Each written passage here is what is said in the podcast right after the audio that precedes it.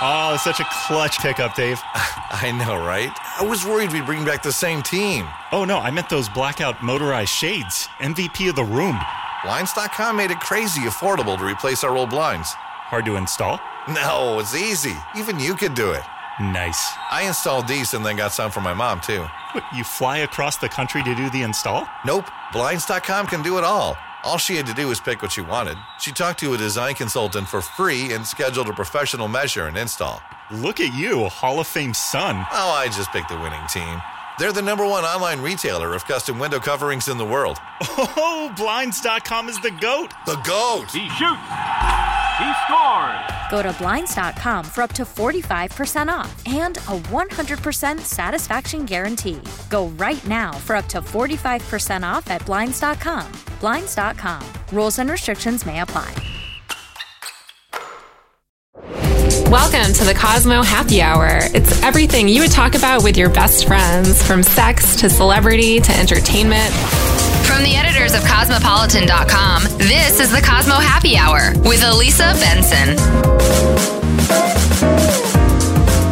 For all of you Pretty Little Liars fans who are still in mourning from the end of this series and have no idea where your new favorite show should be, it's time to turn Freeform back on because that show is here. Yes, I'm talking about The Bold Type, the smart, funny, heartfelt, and totally inspiring series about three young women living in New York City and working at Scarlet, a magazine based on your very own Cosmopolitan. And the show itself was inspired by our very own Joanna Coles.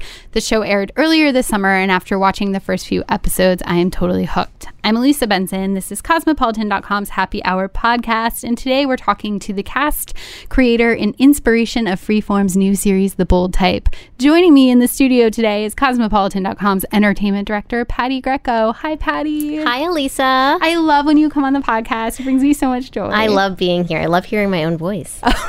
Don't we all? Actually, no one does. Here, I don't listen back. Oh, right. But, But in the moment, I love in the moment, it. Mm-hmm. exactly. And we get it like you guys can't see this because duh, this is a podcast, but we get to wear these like cool professional headphones. I don't know. Um, so Patty, thoughts on the bold type? Well, first of all, Joanna's not holding a gun to my head while I say this or like my job contract. I really love the show. It's uh, a ton of fun. I love the fashion um, and just the friendships between the women. Yeah. And actually, one of our coworkers, Eliza Thompson, shout out, uh, brought this up, which I thought was really smart. It's kind of rare that you see women at this age and this stage of their careers like on a show focusing on their careers. So yeah, it's Yeah. about their friendships, but you see a lot of career related stuff. And something like Sex in the City, they already have their careers, and then something like Pretty Little Liars, they're like high schoolers slash professional like schemers. Yeah, and that's a really good point. And I met, um, we talked to the three main stars in the show, and we're going to hear a little bit from them later. But one of the things that I said to them when I was interviewing them for Cosmos Facebook Live was that if this show had been made 10 years ago, it would have been about the three girls like competing for a promotion. Um, but that it's very clear from the very beginning in the show that these three girls are meant to be besties. This isn't some sort of like pitting girls against girls or whatever. Um, and I think that actually feels pretty rare. And in some ways, is one aspect of the show that to me sort of reminds me of Sex in the City in the way that Sex in the City was so much about the friendship. And we didn't really, there weren't very many story arcs on Sex in the City where you saw like bitchiness or cattiness Right. Between. Our girls. No, they were supportive of each other's careers. I do think there's something to be said for the fact that they each had their own lane. So Yeah. Carrie was a writer, Samantha was in PR. Similarly, these women are all at Scarlet, but they're in different lanes. I'm not Yes. saying that if they weren't, there would be more competition, but there would probably be more storylines where someone was competing for right right like the story. similar assignments that's Right. a good point um so the three main show the three main characters on the show we have jane who's like the sort of writer who just got sort of implied that she just got promoted to sort of like a meteor featuresy writing job. Kat the social media director who of course i'm obsessed with as being a person who's also a social media director and sutton who's the assistant um, who works for this sort of like terrible boss but kind of wants to figure out her place at the company. Um, who which character do you relate to most? Are you a jane a kat or a sutton? I'm definitely a Jane. um, probably because when I started my career, I really wanted to be a writer. yeah Um, but I also see a lot of her eagerness to please Jacqueline, the Joanna character, yes uh, in myself in the way I was in my career. And one of the things that she's learning early on in the in the season, at least, is that one of the ways to please Jacqueline is to sort of stop trying so hard to please her and to tell what are real and organic and true stories. There's one episode where, or one scene in one episode where she says, Jacqueline says, I feel like you're pitching me what you think I want to hear or what you think is supposed to be a story that checks a box. Um, and so that has always been a journey for me in my own career, and I think anyone's. So I Yeah. relate to Jane's, uh, I don't know, sort of, yeah, eager to please personality. Yeah. And then I could never be a Kat because I'm terrible at social media. and but but I see, you know, I think one of the things that's great about the show and was also great about Sex in the City is you never can really pick one character. You start to pick one and then you're like, but also I'm this person. And then at the end you walk away and you're like, I'm a little bit of everyone.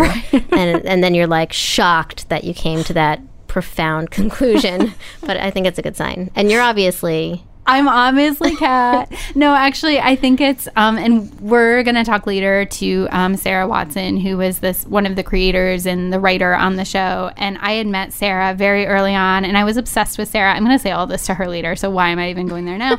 but um, I was obsessed with Parenthood, which was another show that she worked on. Um, so I had met her early on, and then she sort of said later in an interview recently when she was doing press for the show, she was like, "I met Elisa, and the Kat character was like inspired by her because she's so young," which is like a hilarious thing. And that the the public record states that I am so young, but I have to say, um, so I think there was a little bit of thinking about, oh, we should have a social media character in the show, which I would like to totally say is inspired by my own brilliance. But I have to say that turned into a long story. The point I was actually going to make about Kat was that um she's so ballsy on the show in a way that I actually feel like I'm like not at all. And I relate to, I agree with you, I relate to the Jane sort of like eager to please ness and like I don't know. I'm such a rule follower, Right. And there's a feeling that Kat is like willing to like break the rules, which I actually can't relate to at Right. all. At least not in the office setting. Yeah. Like I can't uh, break, or at least at that age, I couldn't break the rules in the office setting. Yeah. Um, but we didn't talk about then, like, what's the Sutton in us? right. Right. Um, having great sex. Sleeping with a coworker? I don't know. exactly. Not. no. I mean, I think in I think Sutton's character we'll see. I've only seen there's been three episodes that have aired so far, so that's like all we've seen. And I feel like there's a sense in the latest episode of her wanting to go out for this fashion job, Right. And so I feel like we're starting to get more a sense of her character arc, Right. Um, and this idea in the last episode, she said, you know, it's kind of, she says that she basically came from a like not very well to do family. And her character says that she always carried a hundred dollar bill in her purse because that was her like plan B. Like if this whole magazine dream blows up, she'll use the hundred dollars to like Right. buy a train ticket home. I So- forgot about that part. Yeah. Actually, like that's a little bit. I feel like the Sutton and me because I think that she took what was probably what she thought was the safe, safer lane. Yeah. Within the magazine, um, but there was always something that she really actually wanted to pursue that seemed more, I guess, fantasy-like or less stable or riskier somehow. Yeah. Can I like that. Yeah, and can I also say one thing though? So on the show, the Sutton character is like sleeping with this like high profile like board member at the company. I have to say, and this is just like a way that like traditional TV tropes are so ingrained in me. That didn't at first strike me as being strange until the show sort of made you think that it was strange because we're so used to seeing older men hook up with like younger women and that depicted as being totally normal. Yeah. That, like the fact that there's an age gap between those two characters, like I didn't even actually notice. Yeah, I don't feel like they don't look like they're Right. whatever. But I also think the other. But he wears a suit. Yeah, good point. He's very important. Um, wait, so he I think that the power dynamic is different though than the typical trope. So Yeah. like older man usually has more power, but I don't sense that in their relationship, which is why I feel like we can get on board with it and not feel like um, she's doing a disservice to her own career. I, I'm assuming down the road this is all going to blow up in their faces, but I appreciate that for now she's like, I want to go on a date. I want to be the woman who gets taken on a date. And he's like, okay, so I'm now going to give that to you. Right. And, um, we see him sort of like falling in line be- behind her. right. And Yeah. taking a little bit of a risk um, himself. Yeah, definitely. Because I do agree that there was the scene when the girls say to her, he's not the one who's going to be the problem. Who's going to have the problem? It's going to be you. And I agree with that. Right, I think right. that's, yeah, right, she would be the one that ends up getting screwed over for it. correct. Um, I think it's time to jump on the phone with Sarah Watson, who I've awkwardly already talked so much about.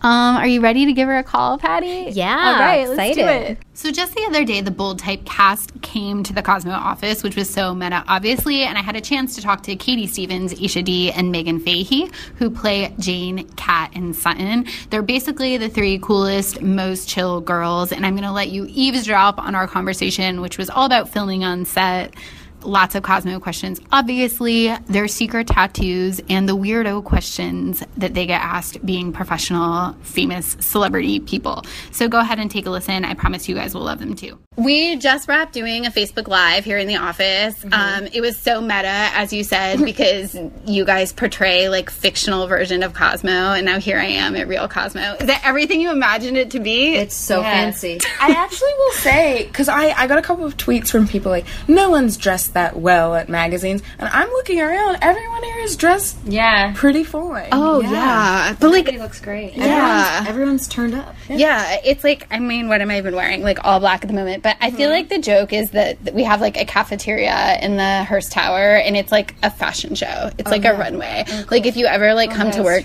me out. yeah, if you come to work on an off day, it's like just like eat outside the building. Like don't go to the cafeteria if you're not with us. But right. But exactly. I will I will say like you're saying I'm in all black. We like wear a ton of all black in the show. Yeah, Like New York. It's Yeah. the New York like stereotype. and our Exactly. costume designer Frank Fleming is a New York guy he uh-huh. like he's like based here and I feel like understands the fashion that is really specific to this mm-hmm. city I say that like I know this city Yeah. I'm not a New Yorker unfortunately Yeah. It's And fake. do you guys all live? You guys wait. You uh, shoot the show in Canada, right? Yeah. Okay. And so you guys are living there now, or We are done now. okay? just wrapped Yeah. Okay. the Canada portion Okay. And then are you guys based? Do you guys live in the West Coast all now? Nope. I live here. You live here. I live in okay. Brooklyn. She lives in oh. Brooklyn. I live in Nashville. Oh. I, li- I live in LA, but I'm never ever there. You're never. I feel like that's the actor life. Is like yeah. bouncing around. Well, actually, I have to say though, like I when I first moved to LA, I moved there because I had a show that shot there, and then Yeah. two shows after that all shot in LA. So like I lucked out. Yeah. You know, getting to set myself up and get you know en- enough of a like a home base to where I could be you know comfortable there. Yeah. I'm from so far away. Yeah. Um, but now I want to be in New York. And an anonymous celebrity who I won't name once told me that the reason that so many people in Hollywood get married really young is because, like, when you're an actor and you're in the industry, you just have like no stability in your life. So there's a sense of like craving, Yeah. Yeah. craving makes sense. structure. Makes sense. Yeah, That's That- not my story. Yeah, yeah. you're like I'm not married. I'm not gonna get married anytime Yeah. soon. But Yeah. yeah, I get that. yeah, I'm not, but I basically am. But that's not the reason. Yeah. I've been in a It's just domesticated. yeah. They I- both we've been together for almost four years. Oh my so God. We're not like rushing. When I ask Aisha to marry me, she will say yes. Yeah. So But that's like it's not for now. I keep telling her I'm to not telling wait. you when it's gonna happen. no, I don't want to know. I want it to be a surprise.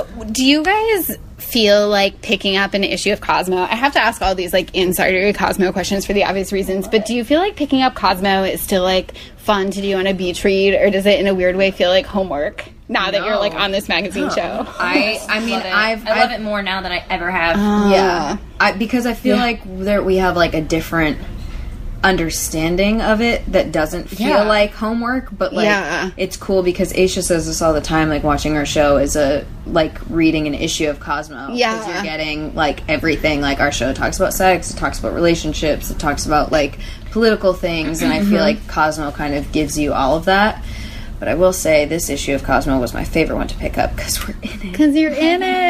Exactly. That's the Miranda Lambert issue on newsstands right now. Quick Yeah. plug for the magazine. Yeah, you Which guys did a beauty cool. feature, right? Yeah, but it's, really cool cute. because I, it's like the first ever country issue. Oh, and yeah. I, I like know a bunch of the like country artists who are in it. Like I'm friends with them in Nashville. Yeah. So I'm like, how appropriate. That's cool. So you're still working on music, it sounds like. Uh, actually, no. Oh, but I are you like allowed to live in Nashville and not be working on music? I feel like it's a law. Yeah, I mean, I still like write music and stuff, but I'm not like actively creating anything. It's just kind of like my in order to feed my soul, I need to do that. Like, Yeah.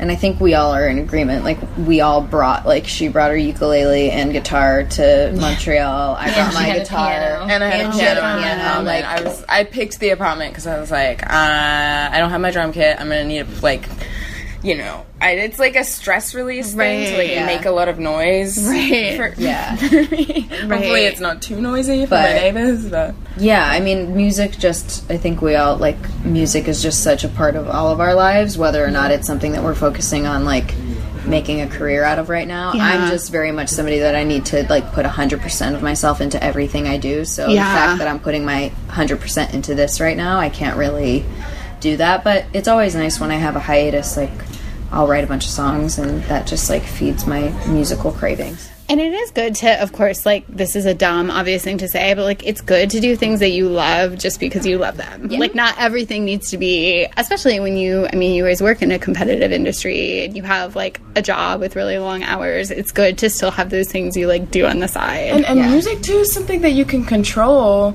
yourself. You know, you're you're choosing what you want to sing, and you're choosing how you want to sing it. Yeah. Whereas, um, you know, as actors, there's so many notes and things, and you know, we're not necessarily we're not writing the episodes. Yeah. we we're not editing them. We yeah, we don't we don't get to choo- no- choose what music they Yeah. use in the final edit or what take they use. Like we don't get any of that control. So music, I don't know. At least for me, it feels like feels like you like have that control. Yeah. and, and and you can make creative decisions and not have anyone else's input because it's just you in your lounge room. Yeah. you know. I've actually never thought about that before, but you're making me think that that in some ways would be kind of an interesting thing for an actor. I mean, you guys are young and you started really young, but like I feel like the stereotype of sort of being like the theater kid and sort of like loving to perform, mm. it comes from this genuine place where you maybe like I don't know, I feel like you hear a lot of stories of like directing plays in your backyard and like that kind of thing. But like once you're doing it on the level you guys are doing, like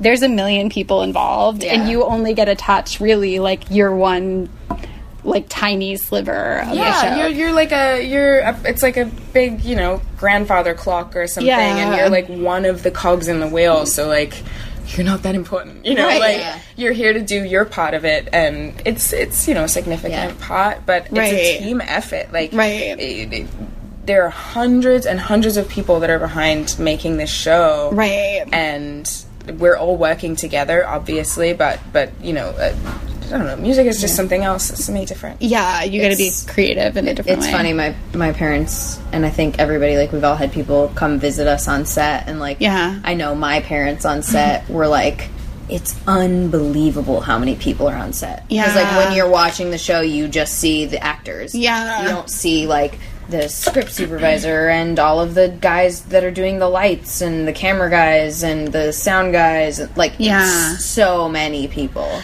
This is like a stupid 101 thing to say that will prove I know absolutely nothing about anything, but like I mm. feel like I didn't know until relatively recently that like because of the way that you're lit when you're like filming a conversation that it's basically like they film one person and then would like film the other, which like I, everyone sort of knows you do like multiple takes as an actor, but I hadn't really thought about just even something like a conversation how that could take so long to Oh, film. yeah. Mm. Kind of seems exhausting. yeah a little like, like, hand, round of applause for you guys. Yeah, something that takes like two minutes to watch takes like two hours to shoot. Yeah, Oh, it's like more. gonna- I mean, we're shooting like what five minutes a day, and our days are at least twelve hours. yeah, mm, Usually closer to like. I know. I was. I was being. I was being ambitious. Oh my but it's like it's like Yeah, a wide shot, Yeah. a close up shot, an even closer shot, then turn like it's just like Yeah. the angles and the Yeah, I think I think like the dumb elementary understanding of it that I had was almost more like theater. You know, like It's you're performing, dumb, but you're getting You're like it's dumb. it's Not yeah. dumb. I mean, why would you? Why you wouldn't think of at that? You're Just- watching to enjoy. You're Yeah. not watching to be like. Can I tell? Can I tell you my Yeah. first audition that I ever did? Yeah. I asked them if I was supposed to say the stage direction and my character name before each line. That is dumb. They're- Were they like that's a dumb question? I, yeah, I was Yeah. young, to be fair, but I wasn't that young. I was Yeah. in my teens, you know, like, so there's a lot of things we don't realize about, Yeah. about the industry, and it's it's complicated, and Yeah. it's, um, there's a lot going on, but it's really fun. It feels like, um, feels like we've just been away on, like, summer, Summer camp. camp. Oh, finishing That really each just other's happened. We just sentences. jinxed each other. So basic, but I love it. I don't mind. It's Um, fine. I told you We guys even I- went rafting. And- you guys went rafting. We went whitewater rafting. Rafting. Oh Yeah, my my, boyfriend put the whole thing together, and we all almost died. Yeah. My, there's, my favorite It was photo so is Meghann. fun. Meghann's face. Like we all like fell out, and it's there's this photo of the rafting instructor, and then Meghann's like just Meghann's head, like poking out of the We're white honestly water. not supposed to do anything reckless while we're filming, so we just did it Yeah. without telling anybody. But Yeah, we all reckless. survived. Yeah. We all survived, but it was our summer camp thing we had to do. Yeah. We're rebels. That's hilarious. Oh my gosh, such bad girls. Um, I was kind of um, joking about this earlier when we were talking about you were actually talking about your dream of getting you had a dream that your entire body was covered in tattoos. Yeah, But well, I- I, I made the decision. Like in the in the dream, I was like, I'm gonna get a tattoo, Right. And I ended up getting all the tattoos. Right, because you have none now. So you went I've from none. zero to like I don't full even have my ears pierced. Oh, I know. I'm, I'm Really? a child in so a woman's funny. body. really a needle virgin. It's so funny because you would think that like out of the three of us, like Yeah. I feel like if without knowing us, if people were to guess who didn't, who was like the one that didn't get pierced or tattooed, I think people would say me. Yeah. And I'm the one with the most tattoos. oh, how many do you have? I have two. You have two. Oh, That's and that's the change, I'm most. Wait, I thought you had more than. I have one. You have one. Yeah. Oh, I thought you had more. All right. I have zero, one, two. none. Well, I was gonna say we were kind of joking about this before we went onto the Facebook Live, but I like wonder if that's if the stuff like that is like written into your contracts because everybody like knows. You guys remember watching Felicity, and there was mm. that like the whole rumored thing of how she chopped her hair, and then like the mm. ratings for the show plummeted. Oh my god. But so silly. I Are threaten there, to like- shave my head all the oh time. Oh my and people like God. Felicity. It's the first thing people say. I'm right, like, calm down. It's right. fine. I feel is like not everything. yeah, but I feel like that story has taken on like legendary. Um, I I also loved Felicity. I when shooting I when shooting faking it got this tattoo up my arm. Oh, Um, it was for a good reason though, so nobody got mad at me. Yeah. Other than our costumer. our costumer was like, "Great, Katie. Now I have to go get you sweaters." right. And I'm like, "Well, Wait, so does Jane have that t- tattoo, or is it covered up? no." Okay. I mean, I, at the start of the season, they kind of were like, "Well, let's just get clearance for your tattoos, and Jane will have tattoos." And I'm like, "I don't think Jane would have tattoos." yeah. And also, these are really personal to who Katie is. Yeah. So it wouldn't make sense for Jane to have these. Yeah. People would be like, "Why does Jane have strength in Portuguese on her wrist?" Yeah. I'd be like, "I don't know." Yeah. I think that's we were kind of talking about that earlier too, but like that weird way as actors, I feel like your fictional character can bleed into your like real life and vice versa. But like I could understand that there's some things you want to keep to yourself. Like Yeah. this is Katie's tattoo. Yeah. This doesn't get to be Jane's. Yeah. For sure. I try to.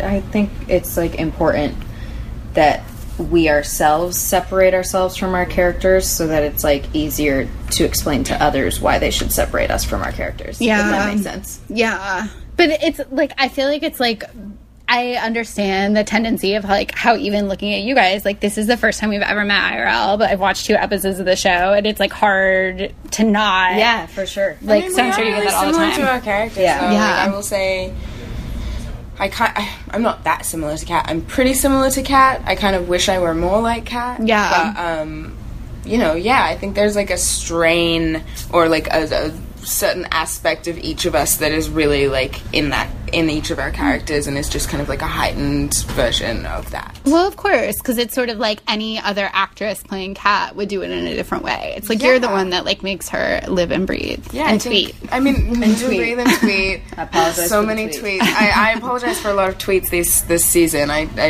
I mess up a lot.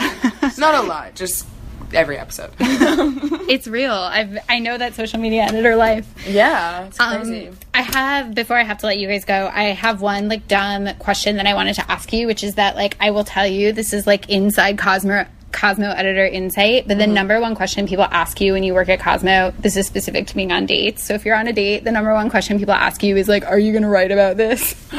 which is just like, no, never. But I was wondering, what is the number one question you guys get asked as actors in your profession? Um.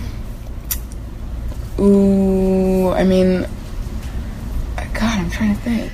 I get because I'm in a relationship, but I do scenes with like guys and have to kiss guys. I get a lot of like, "How does your boyfriend feel about that?" Right. and I'm like, "Well, it's not real." Right. You're like, my boyfriend respects that I'm like a professional lady Yeah. with a job. Yeah. Well, but it's. I think it's also like when doing things like a sex scene and Yeah. stuff. I think people like see it, and to them, like when they watch it on TV, it looks really sexy. But you're like, oh, but you don't know how unsexy filming that is. Yeah. You have the director being like, okay, now uh, move your hand to the left. Okay, now like put dig your nails into their back. Okay, and now kiss. Like they're literally Yeah. like directing you through the whole thing. So it's not like you're having like this really passionate Yeah. moment. Not, sorry if that ruins anything. Right. anyway, Sorry if that but- takes me No, I, I, I mean, I look. Sometimes it can be passionate when you just love the person. Like you're like, wow, you're a great actress or actor. you know, Yeah. that Yeah. like. But I mean, it's not like, there's, like, a, a like I'm not making respect out with them because I have feelings. for. Right. I honestly right. just that. realized the question I get the most is like, "Well, what have you been in?" And I'm like, "I'm not gonna tell you my that IMDb resume right now." Yeah. On what planet do you think I'm going to stand here and start listing off my mes- my mesuré, my resume? I'm so tired. I'm like, oh, not alive. No, but yeah, like people ask for my resume a lot. And, uh, Resume. resume. Mesuré. oh my god. God, that's but, so but yeah, like it, I mean, look, the thing about it is, is I could say I've been on a lot of canceled TV shows. Have is that how I should? I've seen? Obviously not. You would know me. It's like it's cool. I, I guess I'm I'm an actress, and I'm, I'm one of the lucky ones who doesn't have to have another job. That's all I have to say about that. Yeah. I don't I don't know, but yeah, I, I get asked that a It lot. is that funny thing. It's also like if you tell people you sing, Mm-hmm. and they're like, "Sing for me," Right. Or, or You're like, do your "Oh, what?" American accent. I'm like, no, pay me. or like when people are like, "Sing Want to pay for for me," my I'm lunch? like, Are you an accountant? Would you like to do my taxes for me? Right. Although I did date an accountant for six years and I always made him do my taxes. But that's Well, different. that's like I, I think that's beautiful. beautiful thing. I he actually lives in this building. Isn't that weird? yeah, this Is that uncomfortable? I never really see him, but it's just like a weird, like a this time. this building where the digital office is is like six floors of business, and then the other floors are you ever- residential. Are you ever like, I know we broke up, but like, I really need help with my taxes? Actually, the first year we were like split up, he basically like emailed me on tax day and was like, "I filled out the form for you to get an extension on your taxes," which was like nice of sweet in a way that also totally was like he clearly didn't think I could do it on my own, but I had done it. I did it by myself on girl. TurboTax. Yes. Even I can't do my own taxes. It's actually really easy, but well, yours are maybe more difficult because I d- I different don't know. country. I don't ask questions. Yeah, that actually sounds I confusing. just, I just, you know, cross my fingers and say, I think you look like you're educated and know what to do with this. Right, let me hand over money.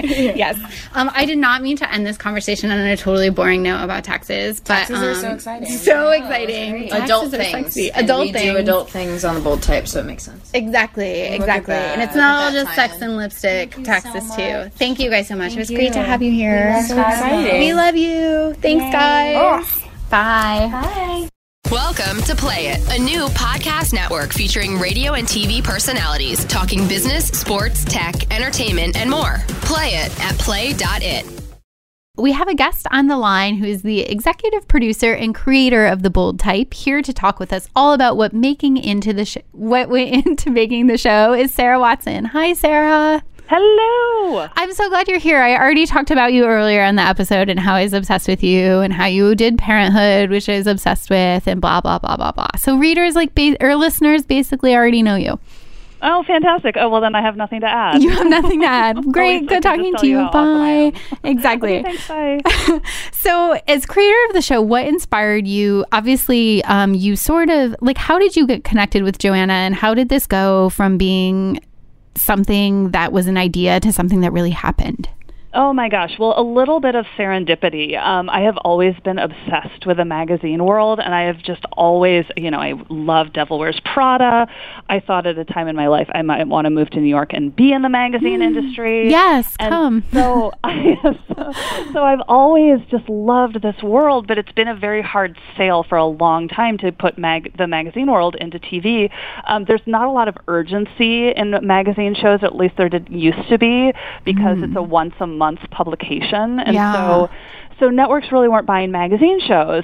And then two, gosh, it's almost two years ago now. Um, I was looking for sort of my next project to pitch, and I met with this producer, Dave Bernad, who had a relationship with Joanna Coles, and he said, "Oh, you know, we want to do this show set in the magazine world with Joanna Coles as an executive producer."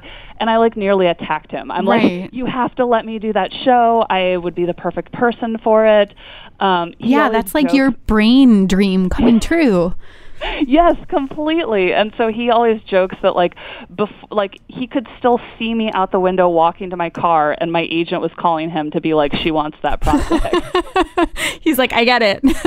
Yeah. and now here So you are. it was like a little stalkery. I um and like I think less than a week after I first met with him, I flew myself out to New York and met with Joanna and met with a ton of people at Cosmo. Mm-hmm. Not you. I don't think I met with you until um the 50th party, right? Right. The Kardashian party. No big deal. That makes us both sound so cool.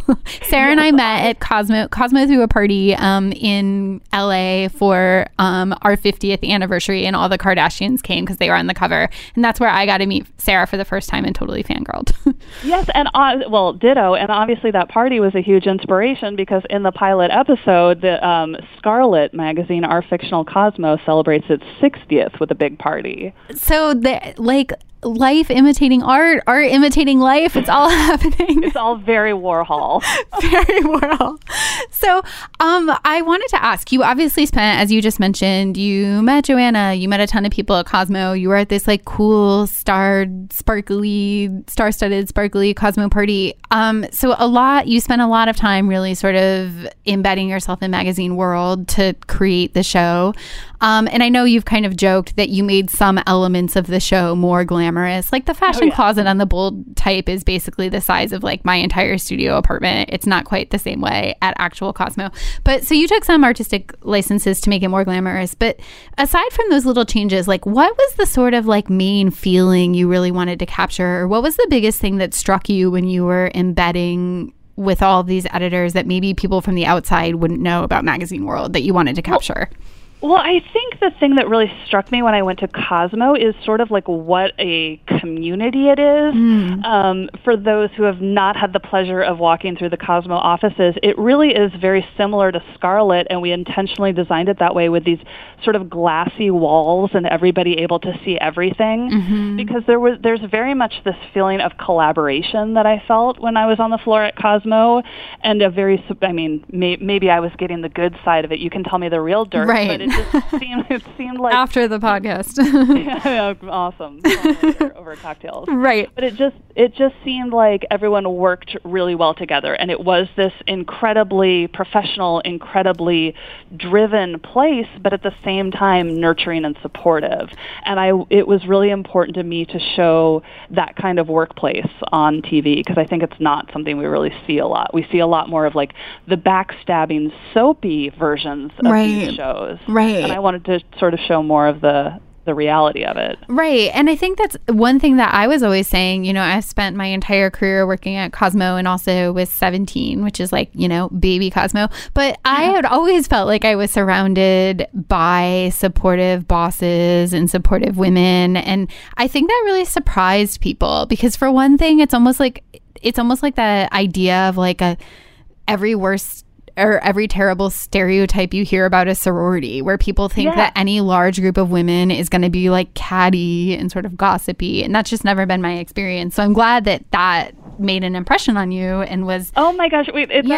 actually so funny that you bring up the sorority thing because it, that was never my experience even in a sorority. Um, Yeah. we had this experience when I was at college that this girl who worked in the magazine industry in New York wanted to sort of like blow the lid off of like the cattiness and the mean girlness at sororities. Right. So she came undercover at our sorority Oh my god. And couldn't find any dirt and it was like the biggest joke so that was sort of my experience walking into cosmos i was like looking for all the soap and looking for the dirt and instead i found these like supportive nurturing amazing women So Right. would have you know that was the story i was so excited to tell I think I even remember. So we met at the Kardashian party, and then I sat down with you later when you came to the office and met with our digital team, which is, of course, Yeah. the side I sit on doing social media. But I think I remember like saying, I was like, my job is so boring. I was like, the biggest problems are like when the internet doesn't work and like you can't connect to Twitter or whatever. but, your job is not boring to the outside world and it's not boring to me. It's like all the stuff that you're putting out there. And also i was so struck by um just sort of the power you have at your fingertips and all these followers and that you are you know, you're just you have all that at your fingertips. Like does that ever just like go to your head? Well, uh, it's an interesting question. You get like used to it, but like sometimes it sometimes it is scary. And I have to say, like I was saying this earlier before we jumped on the phone with you when I was talking to our entertainment director Patty, who was on the show, um, who was on the episode of the podcast, not your show, just to be clear. Um, that I was like the Kat character, who's the social media director on the show. I was like, one thing I feel like I can't relate to is that she's so ballsy. It was like I wish I was like that, but I'm glad I gave you the impression of being powerful. the air you give off Oh, I'm even more powerful than I realize. So one of the other questions on the, or one of the other characters on the show that I want to ask you about is, of course, this editor in chief character, Jacqueline, who's this amazing sort of nurturing, mentoring boss, partly inspired by Joanna IRL. But since you brought up the Devil Wears Prada, I did want to ask: Was there ever a thought of like needing to have that sort of Miranda Priestly type character? Um, we definitely knew, and I definitely knew I didn't want the editor in chief character to feel like the Miranda Priestly. I just felt like it was really important to me to show powerful, nurturing women bosses. I think also because that's the experience I've had in my career. I feel very fortunate that I've had some incredibly empowering female mentors. And so it just didn't feel real to me anymore to to showcase that kind of woman. And also I just feel like it's important to show and showcase women supporting other women. Right. Um, we did definitely talk about having other, you know, the Lauren character who plays Sutton's boss in the first couple episodes is definitely not as supportive. Right. Um, but but never we just never wanted to go to the mean place with women. It was just it was always very important to have the the powerful nurturing character because that was really my experience meeting with Joanna. Right. And I feel like I got to know her just as well from meeting with the people who work for her. Right. And, you know, I sat down with so many people those first few days at Cosmo and everybody had the same experience was just that she pushes you very hard but that you want to work so much harder because you want to impress her. Whereas a few people had talked about working at other magazines where they did have more of like a Miranda Priestly boss. And they Right. just they first of all operated out of a place of fear, which I don't think ever brings good work. Right. And they just weren't as passionate about pleasing her, Right. pleasing that boss. So I think, you know, having being a nurturing boss, you get such better work out of your employees too. Right. And then it's like, then the entire show, if you have that sort of stereotypical like dragon lady boss, then the entire show becomes doing things like, you know, getting her coffee and putting whole milk in it instead of skim Yeah. or whatever. And some of that stuff is fun. But I think ultimately what you're creating is something so much more compelling and so much more relatable, which I think is why there's been such an amazing reaction from fans so far. Well, I also just think we're never going to do it better than a Devil Wears Prada. I mean, Right. that movie is perfection. So Right. let's let them have that space, and we'll we'll move on. right exactly um and then like sort of switching gears a little bit away from the show but general tv question and i feel like every time i see you sarah i'm always like is this real like tell me this about tv but you know i feel like the joke and maybe this is my head from like entourage or something but i feel like as a general tv joke is that something is always pitched as being like it's it's like imagine if it it was like the Shark Tank meet or like Shark Tank meets The Bachelorette. Like that's like the sort of like fictional version of what it's like to pitch a TV show. Is any of that real? Oh yeah, totally. this was pitched as The Devil Wears Prada meets Sex in the City. Love it. it. is absolutely true. And it's like we have a joke that it's like you can only mash up two things. So you can't have like you couldn't have like I wanted to pitch it as Devil Wears Prada meets Sex in the City with a bit of the tone of the West Wing, and they're like, no, you can only have two. You have to pick two, Sarah. yeah, pick two. Um, and then a fun, sort of final other TV question: When you're auditioning something like this, and we're talking to the cast later on the show, but when you're um, auditioning for something like this, like how much of it do you have a sort of really specific Kat in mind or a really specific Sutton in mind versus how much of that is informed by someone coming in and just giving an amazing audition and saying like she's the one I want. Oh, it's inter- that's a, actually a really interesting question because it's definitely a little bit of both. I feel like Sutton's character especially evolved quite a bit when when we cast Meghann because she is so funny. So Yeah. I think we really started writing to that. So sometimes you have a very specific type in mind and someone will just walk in and be exactly who you had in your mind. But I'd say a lot of times you have that specific person in mind and then someone walks in who you weren't expecting at all Mm. and then um and then they just start to embody that role and you and you write to them. Right, right. And then it, all of a sudden, I'm sure at this point, you can't imagine any of these characters No. not being. Yeah. Not at all. And now we know what their strengths are. They know we know like what kind of sense of humor they have, so we really write to them and to sort of to bring out each of their personalities. Right. And they're all so good and so good on the fly and have such good chemistry together. Right. That like they've really brought life to these roles. Right. When I was um when I hung out with you guys all the other week when we were watching and tweeting the show together, which was so fun. First of all, Meghann is hilarious. And she's Hilarious. like yeah, she's like not a super tweeter. Like she seems like she doesn't tweet a lot, but she was tweeting along when the show was on and I was like, "Girl, you should be like Twitter famous." Like she was just like dropping the like one liners. Yeah. She's hilarious. Um, the other thing that I was talking to the girls about when I saw them was, of course, they all are like basically amazing singer performers. Yes. And I was like, will there ever be like an after hours karaoke scene on the Oh show? And they were saying that they mentioned that and that. I don't know if it was you or somebody else was basically like, how unrealistic would it be if you guys go to office karaoke and you're all just amazing? Like, it won't happen.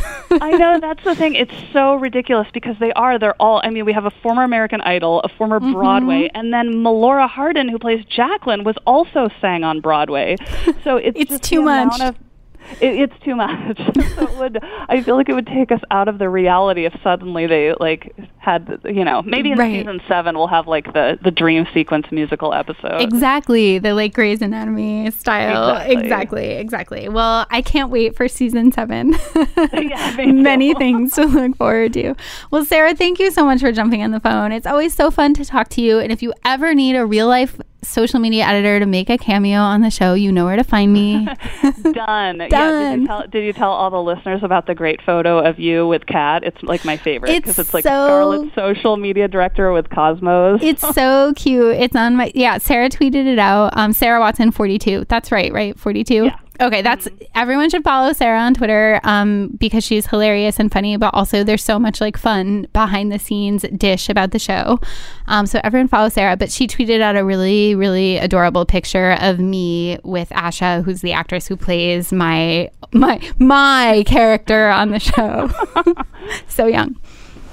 But um and I also retweeted it so you can find it there too. Well, Sarah, thank you so much. And we've already said this a million times on the episode, but of course the show is every Tuesday on Freeform 9 8 Central and you can also find it on Hulu and a million other places.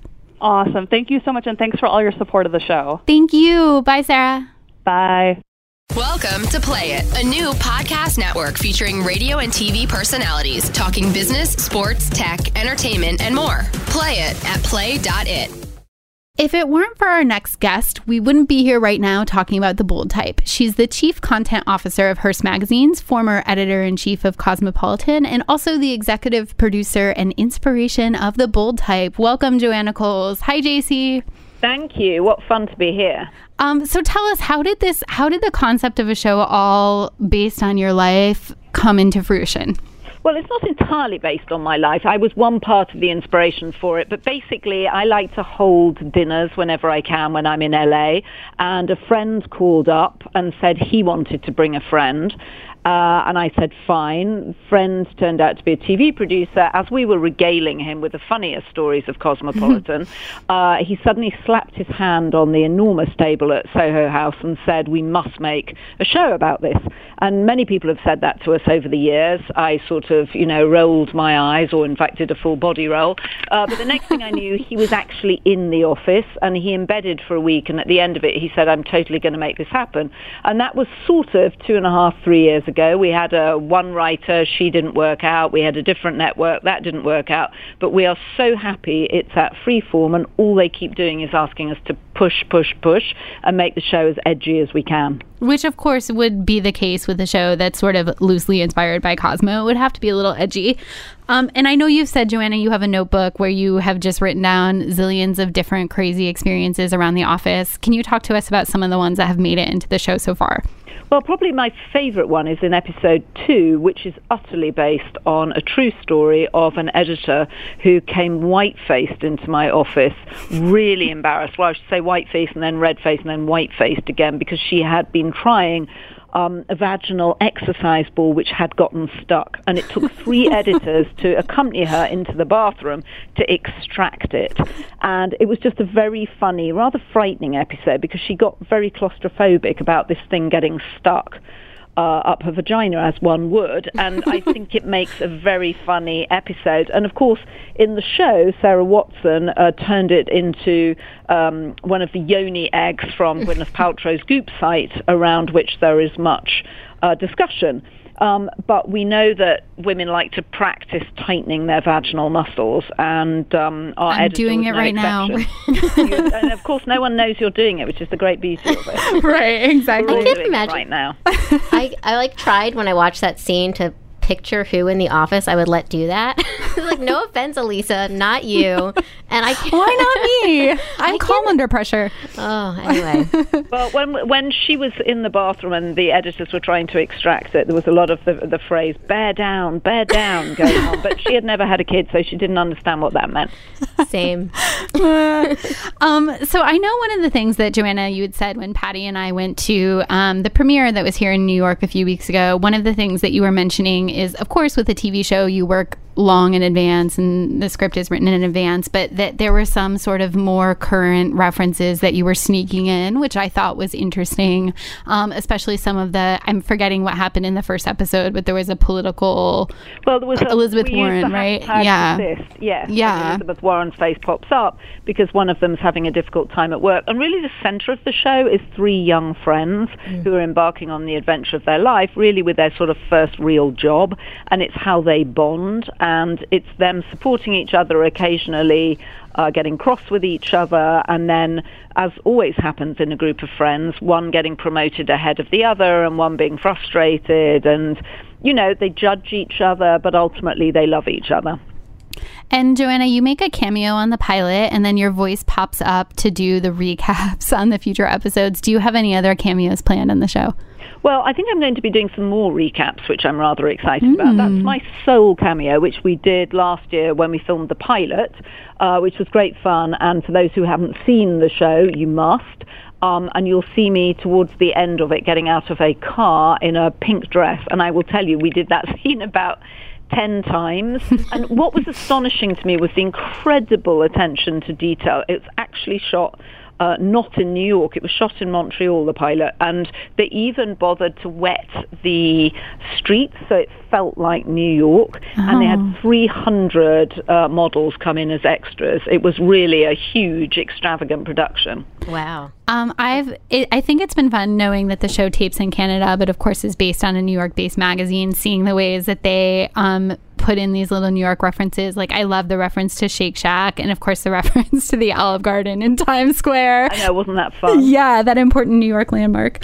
Um, so Joanna, I what kind of reaction have you been seeing? Uh, you know, I know you've been tweeting along with the cast and with the episodes. What kind of reaction have you been seeing from fans so far? And are people asking you like, is that real? Is that really what it's like? Well, we've had fantastic reaction. I don't think we could have asked for better reviews. And sometimes when one magazine is involved in something, other magazines choose not to review it. But we were absolutely thrilled with the coverage. We got fabulous reviews in Vanity Fair, in New York Magazine, the New York Times, Washington Post. Could not have been more um, excited by. Refinery 29 what wrote a terrific piece. A lot of people are sort of looking at the meta messages of the show. But one of the things I'm excited about that people have picked up on is that the female boss at the center of it, who's loosely inspired by me, she's much more glamorous on screen than I am in real life, um, is, is a supportive boss as opposed to a bitch, which is really the trope of uh, people in fashion and magazines. And, you know, little wonder that there are so few women leaders in real life when in popular culture they're always portrayed as unpleasant and backstabbing, which is not, which has never been my actual um, case when I've had female bosses. So we wanted to represent that fairly. And also, there's a very sweet and rather aspirational relationship at the heart of it with Sutton and uh, Dick Hunter, uh, and he's actually supportive of her. This is not one of those situations that you read about endlessly. Uh, where the man is trying to undercut her career, far from it. He even arrives late in the office at night with some breadsticks from Olive Garden he's bothered to go and get, or perhaps his assistant has gotten for him.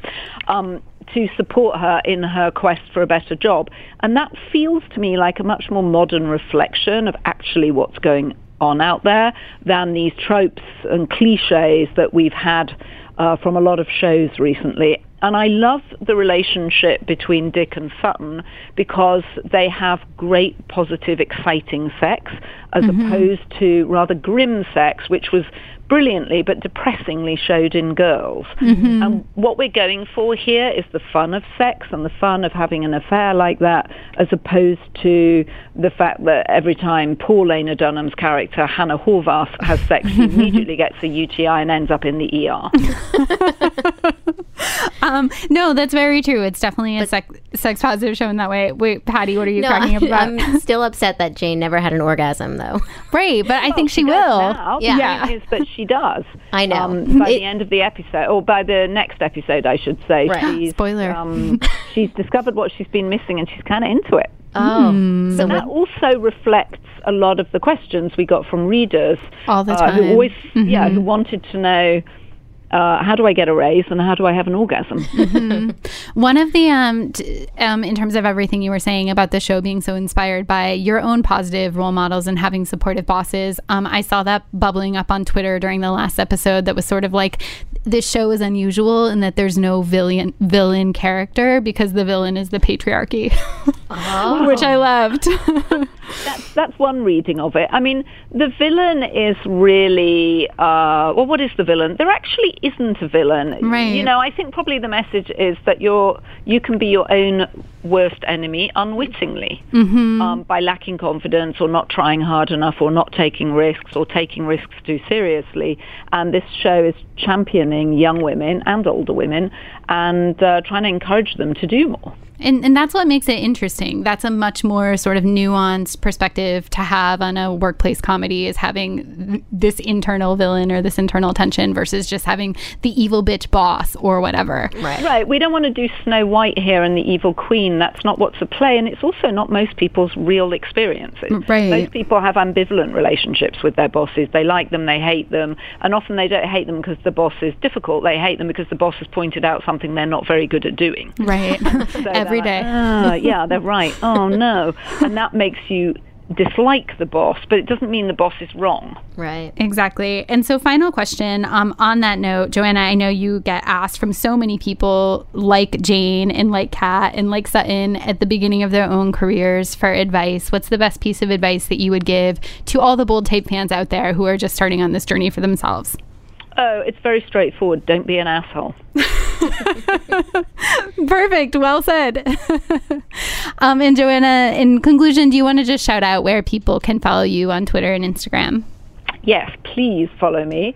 Uh, just at my name, actually, Joanna Coles on Instagram and on Twitter. Uh, very easy. I couldn't be. I couldn't be easier to find.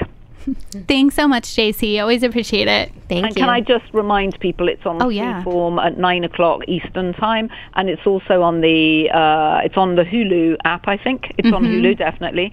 And if you go to Freeform, you can um, download episodes. Perfect. Well, Thanks not so download much. Them, but DVR. Stream them. Yes. Thanks, Joanna. Okay. Thank you very much. Bye-bye. Bye. Bye. Welcome to Play It, a new podcast network featuring radio and TV personalities talking business, sports, tech, entertainment, and more. Play it at play.it. Our last guest is a huge super fan of the bold type and even hosts an after show dedicated strictly to recapping it every week on AfterBuzz TV. Welcome, Ali Nasta. Hi, Ali. Hi, how are you guys? Good. Um, so you're a bold type super fan. Oh, yes. Loving the show so far. Um, what do you love most about it? You know, I just love that after every episode, I feel inspired to get out and do something. And it's so relatable um, for women going through these same stages in the workplace, you know? And I think one of the best things that stands out to me is that usually in one show you find one character that you're like, that is me. I totally relate with them. And I feel like with Jane, Sutton, and Kat, you really just can pick pieces of all of these characters, mesh them into one, and be like, I am all three of these women, and I've been, you know, dealt with all of these different situations that have thrown at them. So I just feel like it makes me feel like everything's going to be okay. And at the end of the day, you know, you like this show just kind of is that bigger sister for you, as they kind of mention how Scarlet is the big sister for these girls working there. Oh my God, Ali, you so yeah, lovely. That's so lovely. I was gonna say, I was like, you should work there. You sound like you you were drinking the bold type Kool Aid or the bold type Cosmo, I guess as we would say over here in Cosmo Land.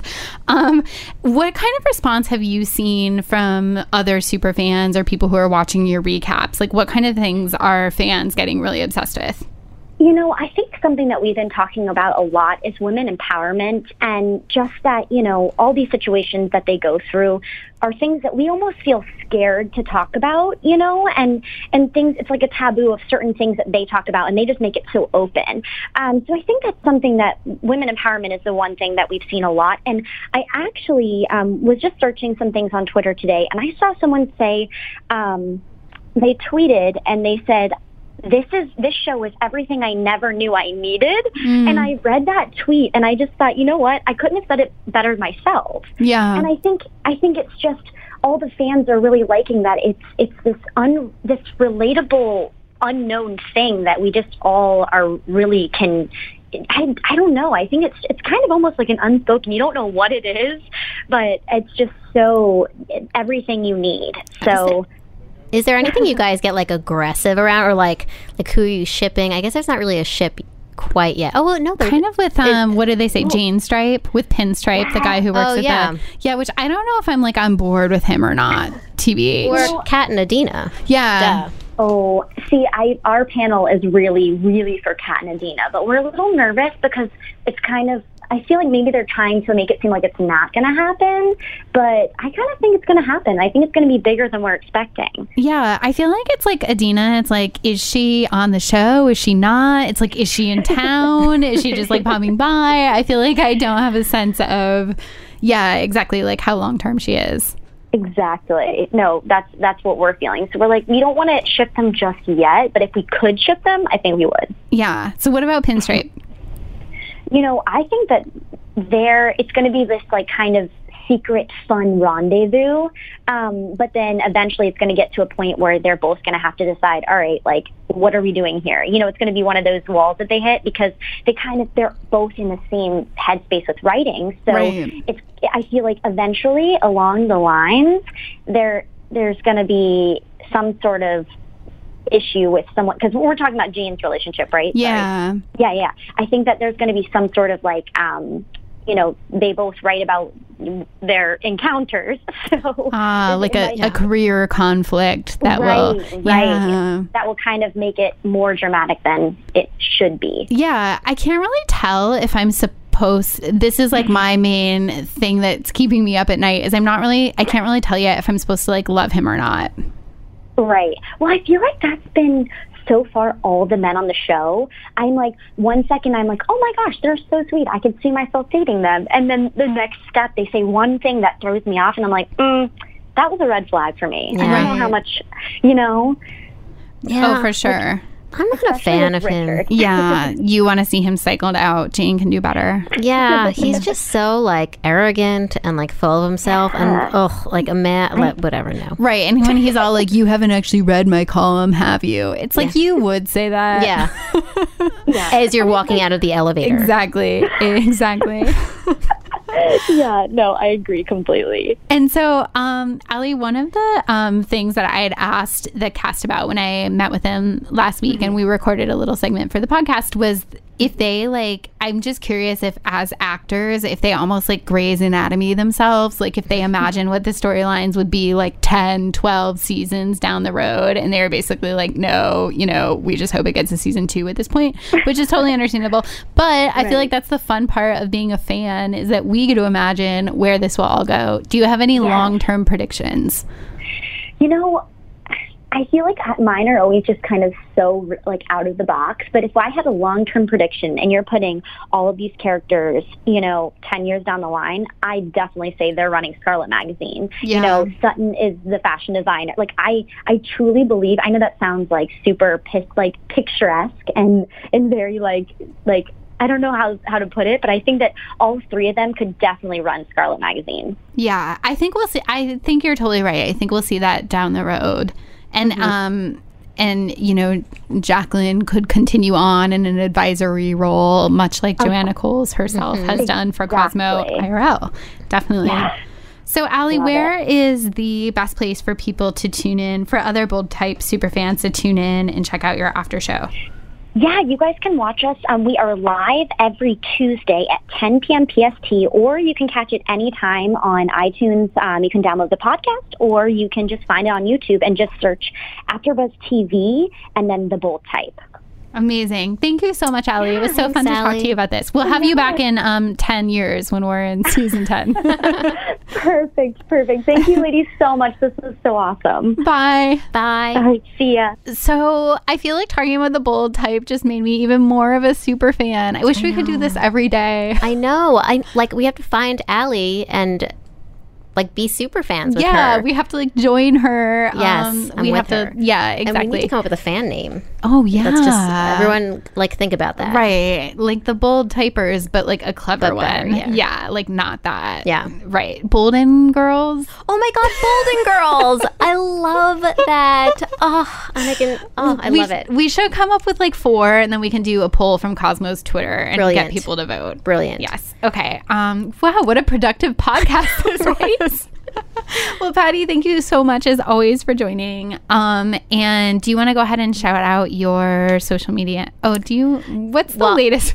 The latest handles? is that I deleted um, Twitter, uh, which is again why I'm not a cat. But you can, I guess, try to find my email. Good luck and be well. No, but thank you for having me, Elisa.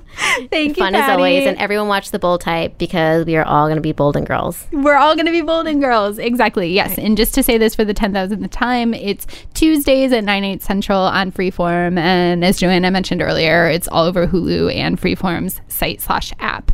Um, and as always, you guys can find me at Elisa Benson on Twitter and Instagram and Snapchat, which I use like twice a year.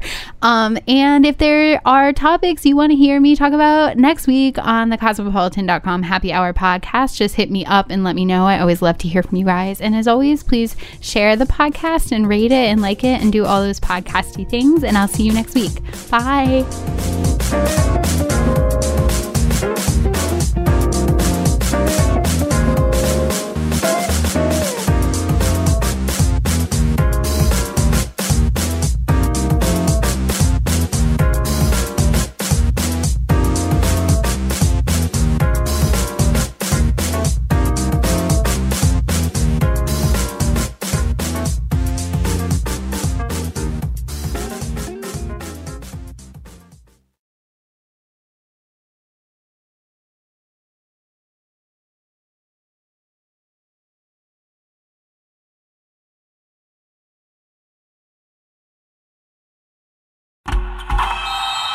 Oh, such a clutch pickup, Dave. I know, right? I was worried we'd bring back the same team. Oh, no, I meant those blackout motorized shades. MVP of the room. Blinds.com made it crazy affordable to replace our old blinds. Hard to install? No, it's easy. Even you could do it. Nice. I installed these and then got some for my mom, too. What, you fly across the country to do the install? Nope. Blinds.com can do it all. All she had to do was pick what she wanted. She talked to a design consultant for free and scheduled a professional measure and install. Look at you, Hall of Fame son. Oh, I just picked the winning team. They're the number one online retailer of custom window coverings in the world. Oh, Blinds.com is the GOAT. The GOAT! He shoots. He scores. Go to Blinds.com for up to 45% off and a 100% satisfaction guarantee. Go right now for up to 45% off at Blinds.com. Blinds.com. Rules and restrictions may apply.